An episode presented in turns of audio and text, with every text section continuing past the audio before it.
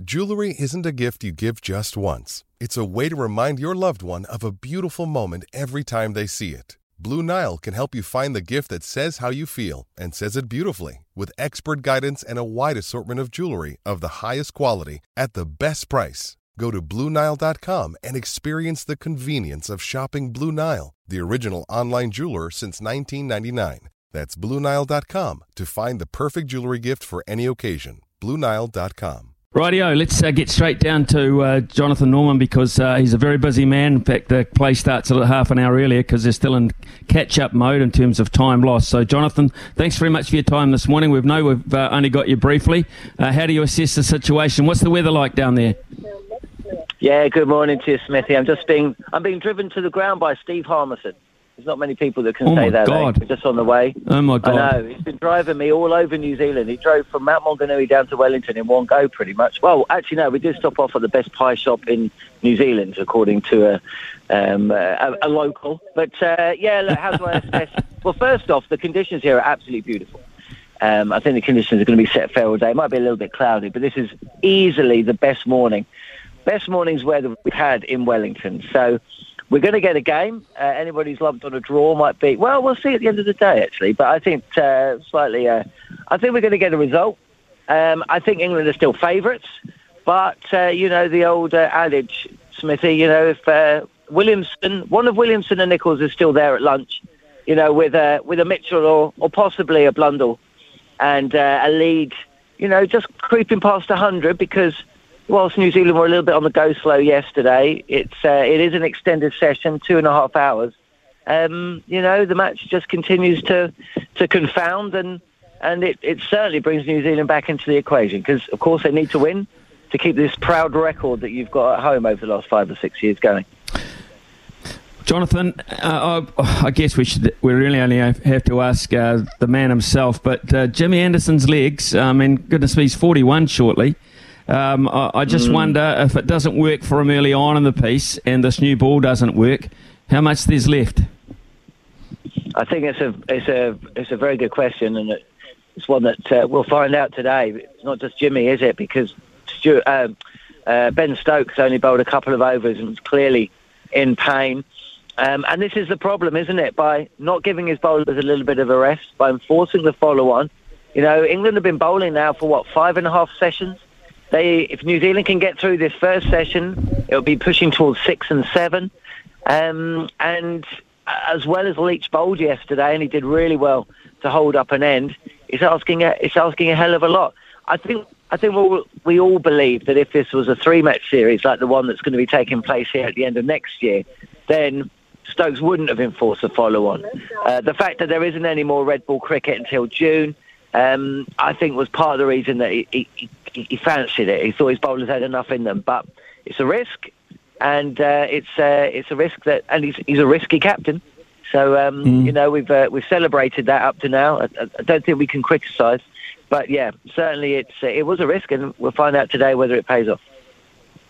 So, Harry Brook, just I know you've, you've uh, almost at the ground, but Harry Brook, is he um, the, the, the best thing since KP in terms of that mode, that mode or that mould of batting? Yes, I think he is. Um, I did a function last night with John Bracewell, who, you know, and and Harmy, and you know, Harmy, Harmy is, uh, you know, they're both fulsome in praise in regard to how good Harry Brook can be and is.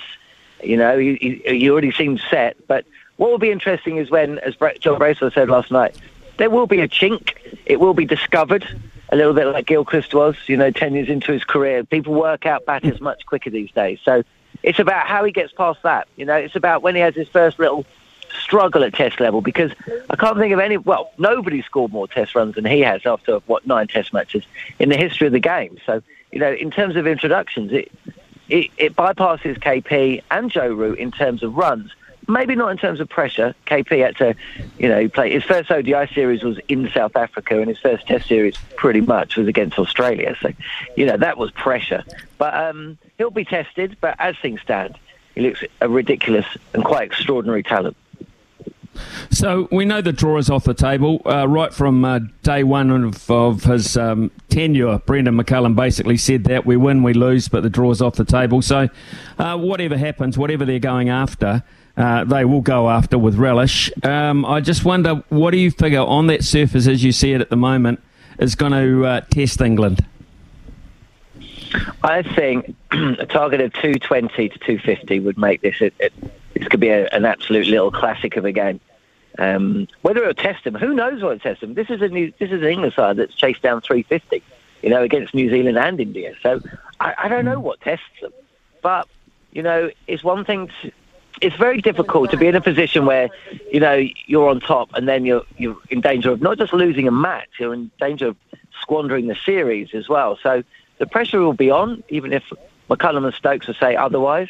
And of course, New Zealand after really battening down the hatches and clinging on for the majority of this this this series, will suddenly believe, and you'll see the the chests being thrust out, shoulders back. I just got a feeling that Southee is really bowled without much reward. So you know, could it be his day? I, I don't know, but I reckon 220 to 250, and we could have a we could have a little classic. Uh, just finally, the bigger picture um, is around the corner. You said no ball, red ball cricket till June. Well, we know where that is. Uh, that's the Ashes. And when you see Australia, who have sort of imploded in the last two weeks, I mean, I was in Australia. They were outstandingly dominant over uh, the West Indies and South Africa. But they've imploded in terms of personnel, in terms of, I don't know, just the feel about what they're doing there. Where are you, th- where are you thinking now, the Ashes?